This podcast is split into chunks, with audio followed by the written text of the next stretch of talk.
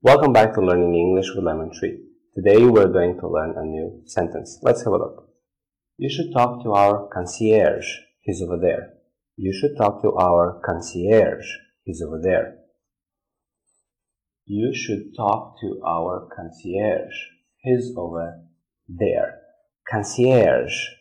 Concierge. That is a person who works in a hotel and his job is to give you advice about which places to visit. Concierge, concierge. So the stress is on the last syllable. Concierge, concierge, concierge. You should talk to our concierge. He's over there. You should talk to our concierge.